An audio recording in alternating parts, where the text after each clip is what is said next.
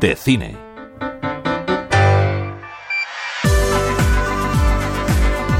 Quinótico, un medio de referencia en español sobre cine, series e industria audiovisual, cumplió su primer año el pasado 10 de enero con sus expectativas cumplidas y superadas, según el balance que hace su creador y director David Martos. Hemos eh, tenido más de 145.000 usuarios que han pasado por Quinótico, que para los medios grandes eh, pues será una minucia, pero para los medios de nicho y para un primer año está, está bastante bien.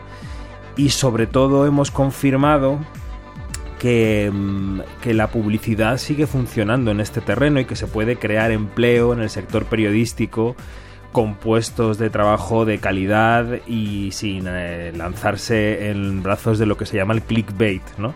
Y todo eso yo creo que hace un balance de, que nos permite estar contentos porque poner en marcha un medio, contratar periodistas, hablar de cine y de series en estos tiempos en los que los compañeros, pues algunos eh, sufren despidos y otros cierran sus medios, pues yo creo que es para estar contento.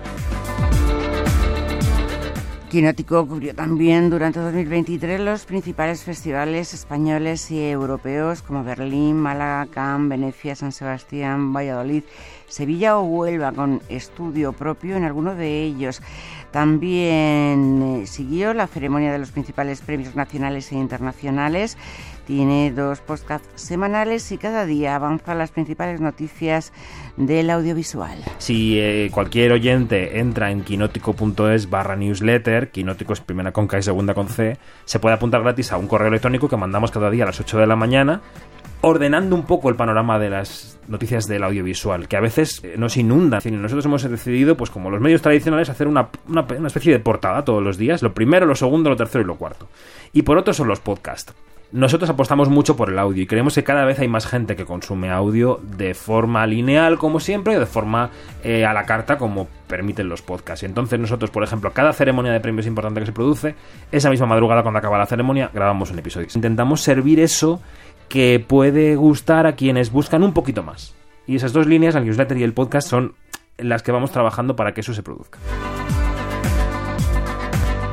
En 2024, dice David Martos, el equipo quiere seguir haciendo todo esto y mucho más, como ampliar la atención que el medio ya dedica a la industria audiovisual iberoamericana. No solo es un interés, que lo es, nos interesa mucho lo que se hace en Iberoamérica, nos interesa porque cada vez se coproduce más, cada vez hay más intercambio, cada vez es más importante la mirada que tenemos unos de otros y la colaboración, pero es que aparte, eh, creo que por aquí está el futuro. O sea, el futuro de Quinótico pasa por no estar solamente en España. Por mucho que desde España miremos hacia Iberoamérica, eh, creo que hay que estar allí. Y creo que Quinótico puede ser un medio que esté presente en más de un país, que hable de la industria en español en más de un país. Esto no es un proyecto a corto plazo, pero sí es un proyecto a medio largo plazo que me gustaría poner en marcha, porque considero que los medios en inglés acaban siendo transnacionales.